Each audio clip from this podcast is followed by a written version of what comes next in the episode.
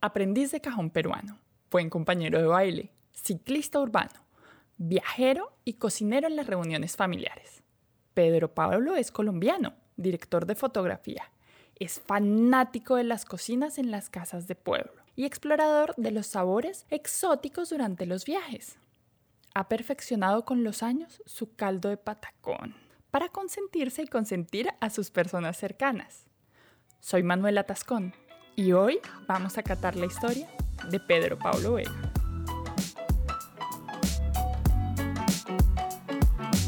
Hola Pedro, ¿cómo estás?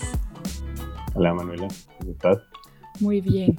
Cuéntame Pedro, eh, yo quería saber un poquito cómo empieza tu historia o tu, tu vínculo con la cocina, con el, tanto con el espacio como con el hecho de cocinar.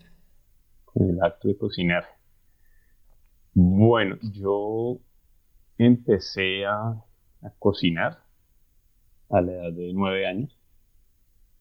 Eh, porque pues eh, estábamos viviendo con mis padres se separaron y eh, nos fuimos a vivir con mi mamá a la casa, bueno, nos fuimos a vivir a un barrio, aunque en medio del divorcio y de este proceso que fue como, como un poco de huida, ¿sí? Porque, porque digamos que la, la, separación fue un poco ruda.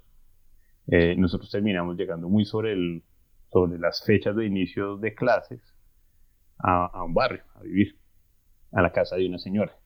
Eh, entonces, como por, por, por el hecho de haber llegado tan sobre el tiempo, de las matrículas y eso no, no hubo forma de conseguir nos cupo en, ningún colegio, digamos, decente. Y había un par de colegios como muy de garaje al que mi mamá tuvo que finalmente matricularnos. Mis hermanas ya estaban en bachillerato y yo tenía que empezar a cursar quinto grado. Y el colegio donde yo terminé estudiando quinto grado era terrible, realmente era una pesadilla el lugar. Empezando que para, para llegar allá, eh, las clases arrancaban creo que un cuarto para las seis de la mañana y había un tema así como bastante estricto con, con los horarios, obviamente. Y para llegar yo tenía que primero cruzar una avenida principal muy peligrosa eh, y luego entrar por un barrio que estaba sin pavimentar las calles. Entonces, bueno, primero, siempre se me hacía tarde, para llegar. Recuerdo que ese inicio de año fue muy lluvioso, entonces además llegaba siempre como con los zapatos embarrados y eso era ahí un tema siempre de, molestia con la profesora, pues la, profesora de que estar bien puesto, de así calado. Claro, la, dueña del colegio era la persona que, editaba quinto, quinto grado y, y entonces tenía una forma bastante extraña de manejar ah, pues, el, negocio, digamos. Era una señora brava, regañona, a mí siempre me estaba molestando porque donde yo me sentaba siempre quedaba embarrado el piso y era un piso de madera que siempre estaba encerado y yo no tenía cuidado. Eh, y yo que siempre fui un muy buen estudiante empecé a perder el interés por ir a clases al, mismo tiempo, mi mamá estaba un poco angustiada por el hecho de que tuviera que hacer ese recorrido tan, tan peligroso para ir al colegio. Entonces un día ya yo no me aguanté más como las clases de esta señora que, que de verdad es de película. Ella es un personaje, una mala de película. Como Troncha Toro, la de Matilda, es una perita en dulce comparado con lo que es realmente. Una señora que llegaba a las primeras horas de clase, llegaba en pijama. Y después del descanso ya se cambiaba. Pero sí exigía que uno estuviera perfecto, puntual. Era, era, era, terrible. Entonces, un día ya le dije a mi mamá como, como que no quería volver al colegio. Si no aguanto más. Ya no me aguanto más. Como yo creo que estuve allá asistiendo a clase tres semanas, algo así. Le dije, yo ya no quiero volver al colegio. Y mi mamá, que igual estaba como muy angustiada por el hecho de que yo hiciera ese recorrido, pero pues igual también sabía que yo tenía que estudiar. Intentó disuadirme diciéndome que si yo no estudiaba, tenía que, que preparar el, el almuerzo a mis hermanas, tenerle el almuerzo listo a mis hermanas para cuando llegaran de clase. Ok. Nosotros hasta ese momento lo que hacíamos es que cuando llegábamos del colegio nos poníamos a cocinar los almuerzos, nosotros tres, porque mi mamá estaba trabajando. Y pues nosotros no sabíamos cocinar en lo absoluto. Entonces la comida que preparábamos era muy precaria. No sabíamos condimentar, no sabíamos usar ni siquiera bien la sal, no sabíamos para qué servía la cebolla, no sabíamos nada de cocina. Y así estábamos como apañándonos nosotros con el tema de, la comida. Eh, entonces, bueno, mi mamá me dice, si, no vas a estudiar, tienes que hacerle el almuerzo a tus hermanos. Y yo dije, ok, listo, me parece. y entonces dejé de ir al colegio y empecé a, cocinar. Entonces, como no sabía cocinar, eh, lo que hice fue empezar a preguntarle a la señora de la casa donde vivíamos, se llamaba Doña Amparo, empecé a preguntarle qué tenía que hacer para cocinar. Entonces, lo que básicamente yo hacía era que pensaba un plato, ella me decía, necesita comprar esto, esto, esto, esto, esto y esto.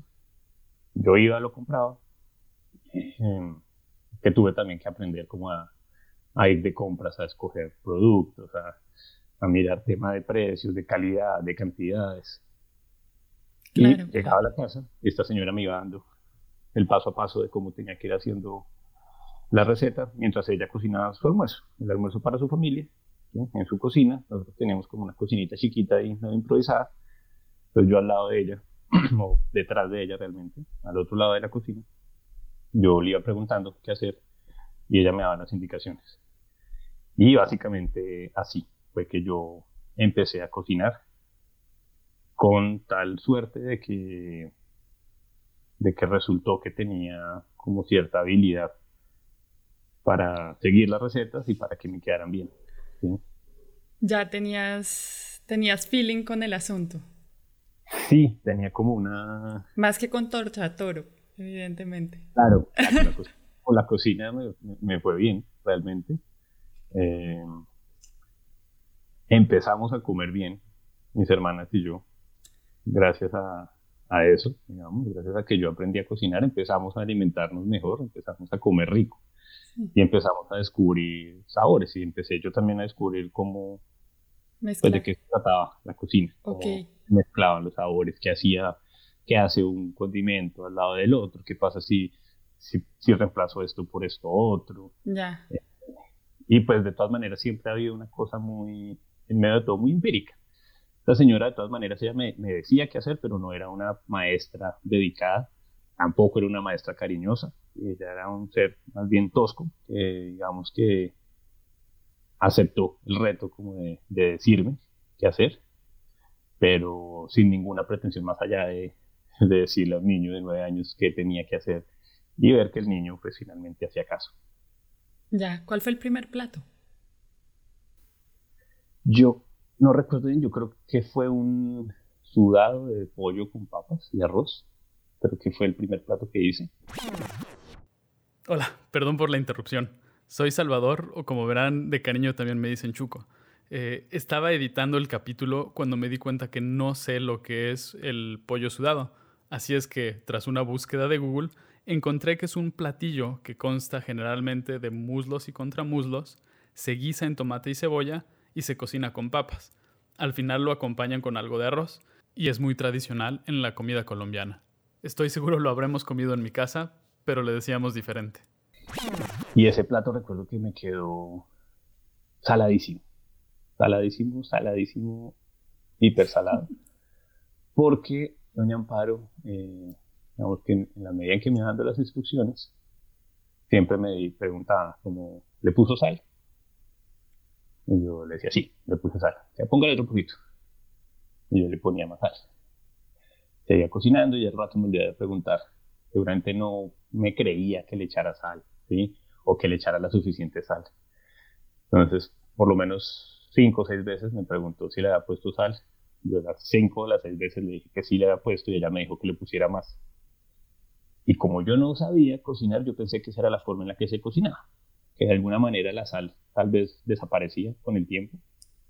Pero yo le seguía haciendo caso de ponerle sal y ponerle sal y ponerle sal y ponerle sal hasta que la comida quedó, digamos que de muy buen aspecto, con, con un gran potencial, pero, pero incomible por lo salado. Claro. Creo que de todas maneras nos tocaba comernos eso, pero pues ya aprendí que, que con la sal hay que tener cuidado. Claro. ¿sí? No es algo que desaparezca y que, y que hay que medirlo y que hay que probar. Yo era consciente que estaba quedando salado, pero como ella me indicó tantas veces que lo, le pusiera más sal, yo pensé que así se hacía. Sí. ¿sí? Entonces también creo que, que ahí empieza también un poco una inclinación a no seguir necesariamente las, las instrucciones. claro. ¿sí? A, a, romper instrucciones, a, a, a, empezar a determinar qué instrucciones se siguen y cuáles no. Claro. ¿Mm? Y así básicamente es como, como yo cocino también. Y yo no, yo no he estudiado cocina, yo no he hecho ningún curso, yo no, no, no he tenido, no que tengo una curiosidad, pero pues todo lo que he aprendido a cocinar viene de, de recetas que leo, de platos que pruebo y después quiero replicar. Pero pues más allá de eso, no, es una especie de conocimiento empírico en ese sentido. Y siempre como jugando con... Con lo que con, está a la mano. Lo que está a la mano y con qué se reemplaza. ¿sí? Claro. Un ingrediente, con qué lo reemplazo. Bueno, Pedro, cuéntame una cosa. Hay un... Todos tenemos este feeling como se dice que el, a los hombres se les conquista por el estómago y que a Ajá. las mujeres por los olores. Todo esto está ligado a un proceso alimenticio en algún punto, ¿no? ¿Ah? Eh, y eh, ese proceso alimenticio a veces se hace en casa. Tú estás hablando del amor a tu familia cuando empiezas a cocinarles, pero cuando no. hablamos del amor del amor romántico, digamos, del amor de pareja. Ajá. Siempre hay, siempre, digamos, que se vincula no solo a la comida, sino también a lugares a Ajá. los que uno visita con la persona. Sí. Y a modificaciones y a nuevas experimentaciones, porque se están juntando dos personas que no han crecido juntas, que no han estado juntas. Entonces, la pregunta sería, más o menos, ¿El amor te ha traído recetas o ingredientes nuevos?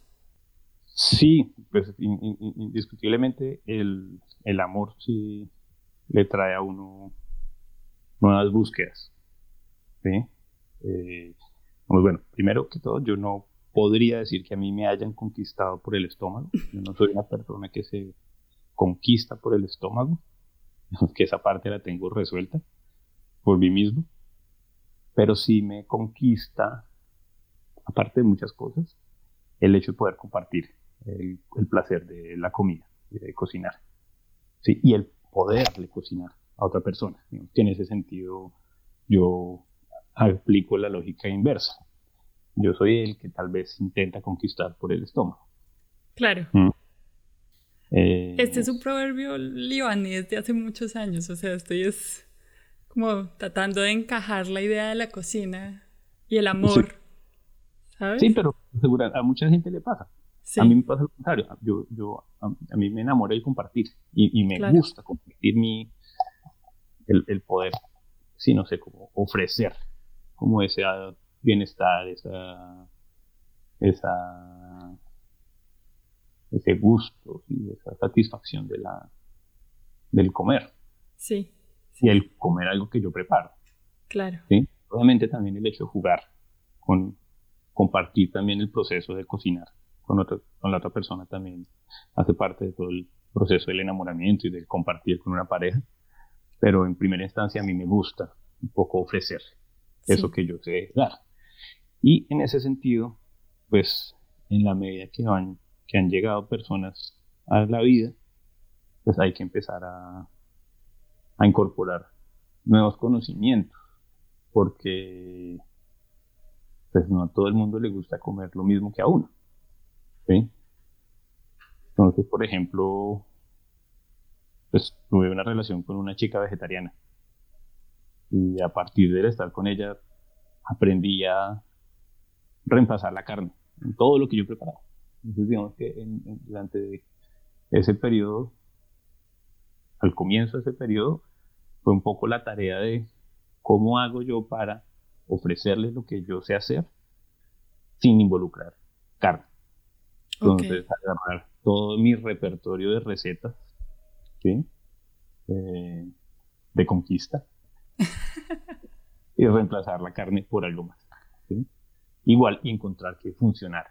Y creo que fue, pues fue uno de los ejercicios más interesantes y más bonitos. Y yo, de hecho, le bajé un montón al consumo de carne a raíz de eso. hoy en, día, hoy en día también entendí que no necesito estar comiendo carne todo el tiempo y me gusta, digamos, lo que descubrí al reemplazar la carne por otras cosas o simplemente al suprimirla. También, porque también pasa, por ejemplo, yo, digamos que una de las características de lo que yo cocino, que por un lado tengo como repertorio de cocina de mamá, cocina tradicional, casera, 100%. Menú uno, comida de mamá. Eh, ajiacos, todo lo que es como comida tradicional casera, Me, queda muy bien. Ok. También porque eso fue como lo que empecé a hacer cuando era niño. Sí. Sí, y es lo que llevo más tiempo haciendo. Entonces, lograr esas mismas recetas, suprimiendo como las carnes, eh, pues ha sido un logro. Claro. Y también pues, descubrir cómo, por ejemplo, a los frijoles puede sobrarles el cerdo, realmente. Sí. ¿sí? uno está acostumbrado a que se le pone cerdo, se le pone tocino, se pone una vaina así súper recargada, súper pesada, y después descubrir que posiblemente están mejor en la carne. Claro. Que ya los frijoles por sí solos son suficientes. Que tiene un sabor particular que no se va a perder entre la carne también.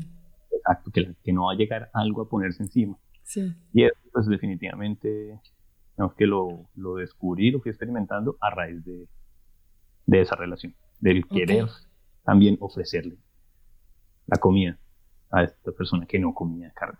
Qué maravilla de historia, qué maravilla.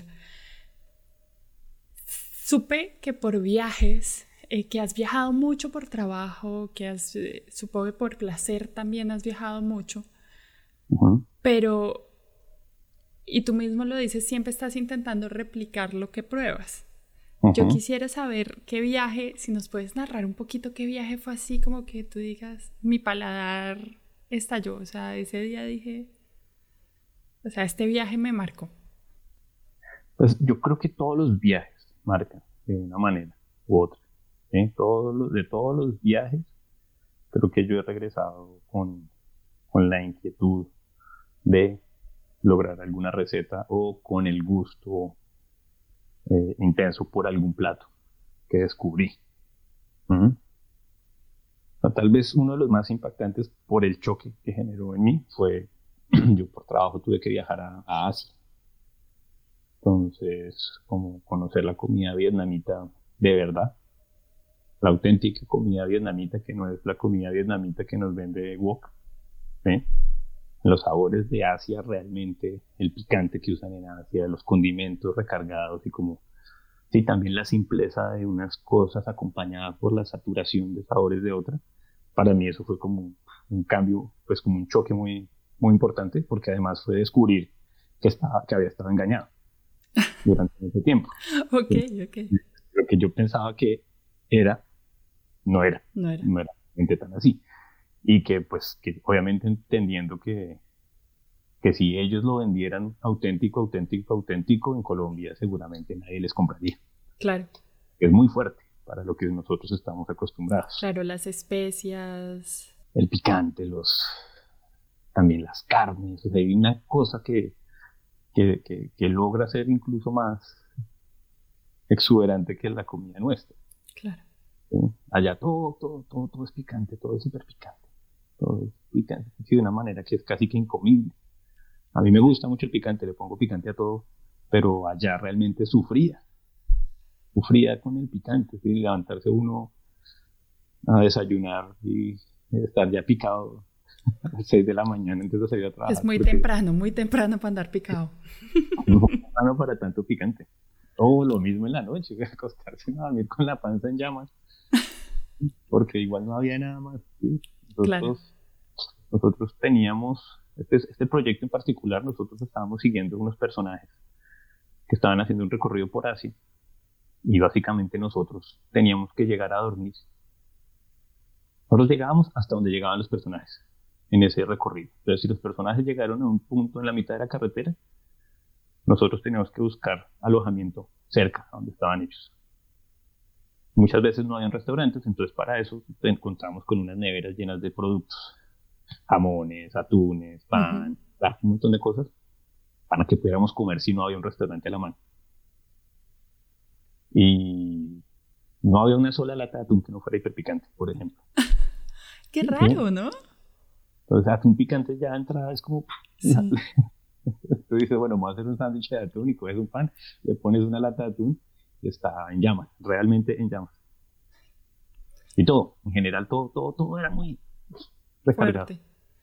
De allá igual, aunque uno, de los recuerdos más bonitos fue, fue haber comido un pad thai de verdad eh, a orillas del Makong, creo que se llama ese río, que es el río que separa, si no estoy mal, Laos y Tailandia. Ok. Entonces ahí, en un puestico, a orilla del río, probé el pad thai de verdad. Y digamos que es uno de mis platos favoritos hoy en día. Claro. Que Flipaste. Sí, el, el, el, sabor de ese pad thai no es cosa del otro mundo, pero me, me, no sé, por alguna razón me conecto. ¿sí? Finalmente es pasta con pollo y con otras cosas. Maravilla, eso es lo que hace la cocina, ¿no? Nos hace viajar. Ahora, lo preparo, ahora trato de, digamos que he, buscado la receta y, y, creo que he logrado hacer un pad thai bastante decente. Ok. Cuéntame una cosa, así como para estar en a, moda de la temporada, del momento, del 2020. Eh, cuéntame, durante estas cuarentenas, durante este COVID, durante estos como redescubrimientos que tuvimos todos en casa, ¿cuáles fueron tus ensayos que salieron así que tú digas, lo logré? ¿Y cuáles fueron los errores que dijiste, uy, no, esto por aquí no fue? por aquí no fue.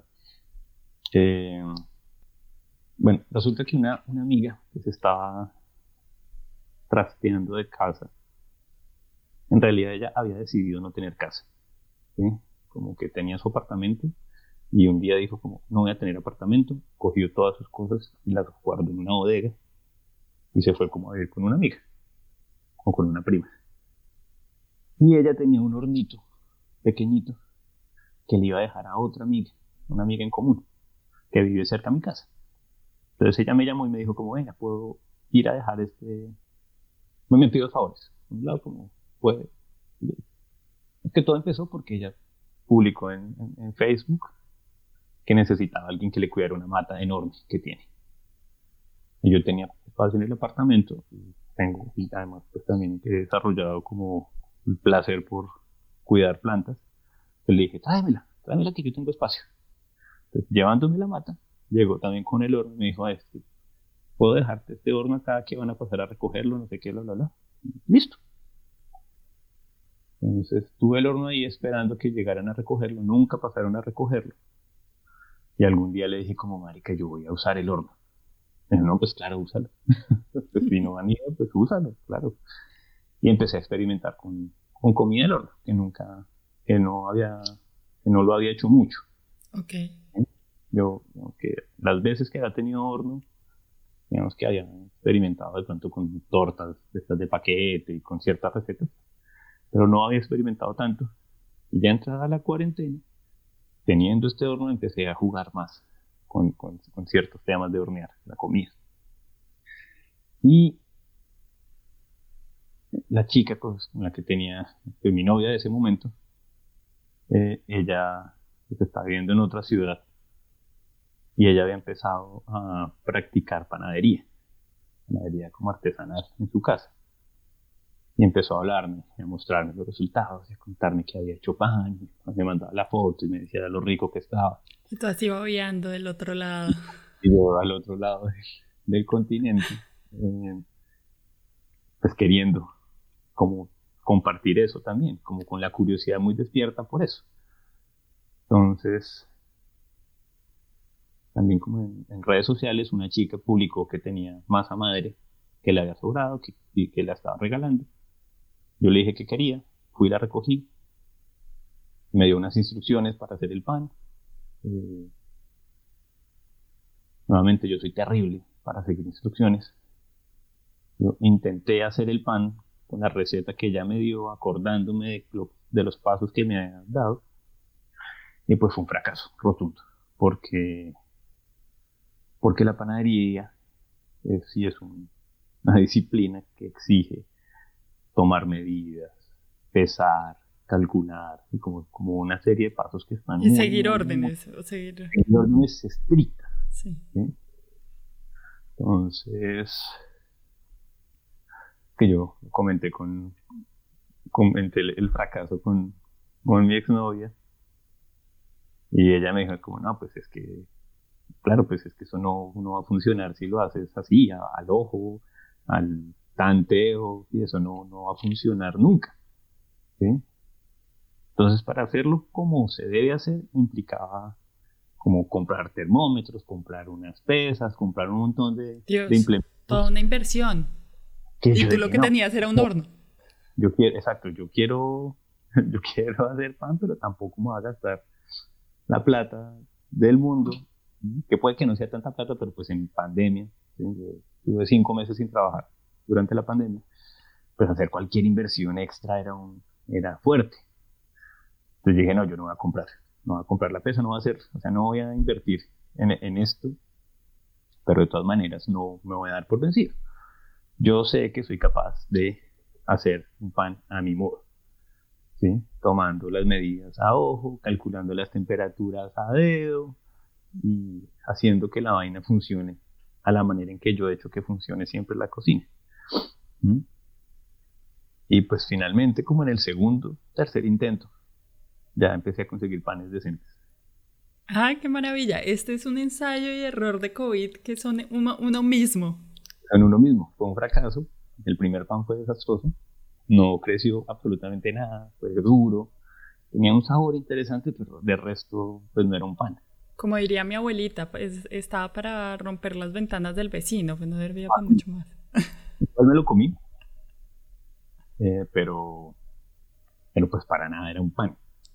Y los últimos ya fueron de verdad casos exitosos y, y, y, y, que tuve que experimentar un montón de cosas para lograrlo. Entonces, por, por ejemplo, la masa necesita estar como a cierta temperatura ambiente para que pueda crecer durante la noche, porque si no, cuando lo hornees no va, sí, no va a ser esponjoso. Y como estaba haciendo tanto frío o mi cocina era tan fría, yo empecé a, a jugar con la temperatura de los fogones a encender los fogones de la cocina cada tanto tiempo para estar calentando la cocina, para calcular que la cocina tuviera un ambiente de una temperatura para que la, la harina fuera. Y al final conseguí, el, día que logré hacer como el, pan bien hecho, cuando salió del horno y lo destapé, eh, pues ha sido de las cosas más bonitas que yo he visto en la vida. Cuando tuve ese pan así recién salido del horno, perfecto ha sido de las emociones más, más increíbles, como coger un pancito así entre las manos y ver lo bonito que era. Qué belleza. lo he hecho con mis manos y con mi, también como a mi manera, pues fue una, una dicha. Qué belleza.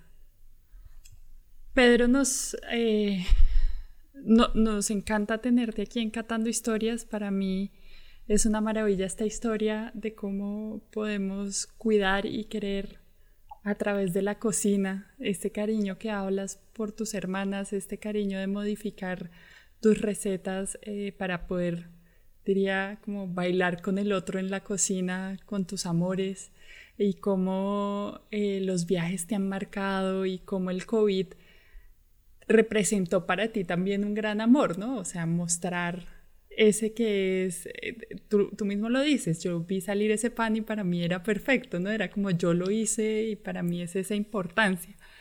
Eh, para nosotros es de gran eh, importancia tenerte aquí en el primer capítulo de Catando Historias. Muchas gracias por confiar en nosotros. Por último, regálanos, te voy a hacer preguntas así, tin, tin, tin, las últimas. Un tip. ¿Un tip de qué? Un tip de cocina, mi amor. Un tip de cocina. Wow. No, no, es que es difícil porque pues, los gustos son tan variados. Pero un tip de cocina, picar el ajo, destruir el ajo, que, lo más que se pueda, para que el sabor quede, pero la textura desaparezca, porque hay gente que no la tolera. Que si no lo encuentran, no se van a dar cuenta que existe el ajo. El ajo para mí es indispensable, pero hay que buscar la manera de desaparecerlo. Ok, ok. Listo, ahora vas a recomendarnos cinco cosas. Un utensilio que no puede faltar en tu cocina. Una olla a presión. Ok, una especie. Una especie, el romero. Un sabor que caracteriza. El jengibre. Pues es otra especie, pero es un sabor también. Recomiéndanos un lugar para ir a probar algo. Eh, hay, unos tacos en un pueblito de, México que son los tacos de, cerdo, de carnitas más espectaculares que me he comido en la vida. Eh, están en la calle, en una esquina. Eh, pero tengo tan mala memoria que no recuerdo el nombre. Si me das dos minutos, seguramente vuelve a mi cabeza y te respondo otra vez esa pregunta. Ok. Ah, ya me acordé. Tultepec. Tultepec, vale. Los tacos de carnitas de Tultepec. Hay un señor que vende tacos de carnitas en una esquina de Tultepec, en México, que son los tacos más increíbles que me he comido en la vida. Son de carne, pero son carnívoros, pero son los más increíbles. Además, este señor, el mismo de soya, el cerdo, los jueves, prepara el jueves y entre el viernes y el domingo desaparece ese cerdo. Ok. Qué maravilla. La última, una cocina, un espacio físico que te parezca ideal para cocinar, una cocina que tú recuerdes, que digas, y debes conocer muchas por las grabaciones, pero una que tú digas, ese lugar era increíble, quiero cocinar ahí algún día, o que tú conozcas y digas, ese es el lugar que a mí me gusta. Sí, yo he estado en muchas, muchas, muchas, muchas cocinas, porque precisamente por mi trabajo yo hago mucho documental y por lo general siempre, siempre procuro conocer las cocinas de los personajes. Siempre hay algo, siempre hay una escena, algún momento que, intento grabar en la cocina, porque para mí la cocina es como el lugar fundamental de la casa, como el, espacio principal de la casa y donde uno posiblemente conoce mejor a las personas que habitan. Entonces siempre estoy como escarbando las cocinas, mirando cómo son. Tengo una fascinación por esos espacios, por cómo la luz entra en las cocinas, por cómo las organizan, por los colores, por todo eso. Una cocina, eh, la mamá de un amigo tiene un hostal en, el pantano de Vargas, en Boyacá. Eh, frente al pantano, frente al monumento del pantano de Vargas, tú cruzas, hay un parqueadero y lo primero que ves es esta casita colonial que tiene casitas afuera y echa humo y ahí como... Y no acuerdo cómo se llama el hostal, pues algo del Libertador o algo así. La cocina de ese, de ese lugar es como de las cocinas más espectaculares que yo he conocido. Y esa señora, además, tiene un amor por la cocina, una pasión por, por el detalle, servir, por la forma en que te prepara el plato antes de servir, cómo te calienta la taza de café en el fogón para que no se te enfríe el tinto cuando te lo sirve. La... Y como que hay una mística en, esa cocina. Ok. Como de los lugares más seductores y, y más interesantes para cocinar. Qué maravilla, Pedro. Pues muchas gracias por acompañarnos en Catando Historias y esto es todo quisiéramos tener como cuatro capítulos más porque me parece maravilloso como hablas de las cocinas. Muchas gracias a ustedes por la invitación por escucharme. Y pues, por aquí a la orden. Bienvenido siempre. Hola, soy Sara Bautista y con la complicidad de Mani Chuco hacemos posible este podcast. Recuerda que puedes conocer y preparar las recetas de nuestros invitados en la página web www.catandohistorias.com. Además, si ingresas a la página vas a ver unas ilustraciones muy bonitas hechas por nuestra amiga Juana Nieto. Si quieres contarnos los olores, los sabores, las fotografías o los recuerdos que llegaron a ti escuchando este episodio, escríbenos a nuestras redes sociales arroba catandohistorias.podcast en Facebook y arroba catandohistorias en Instagram. Si te gustó el capítulo, compártelo y síguenos escuchando. Catando Historias es grabado en de la S a la T.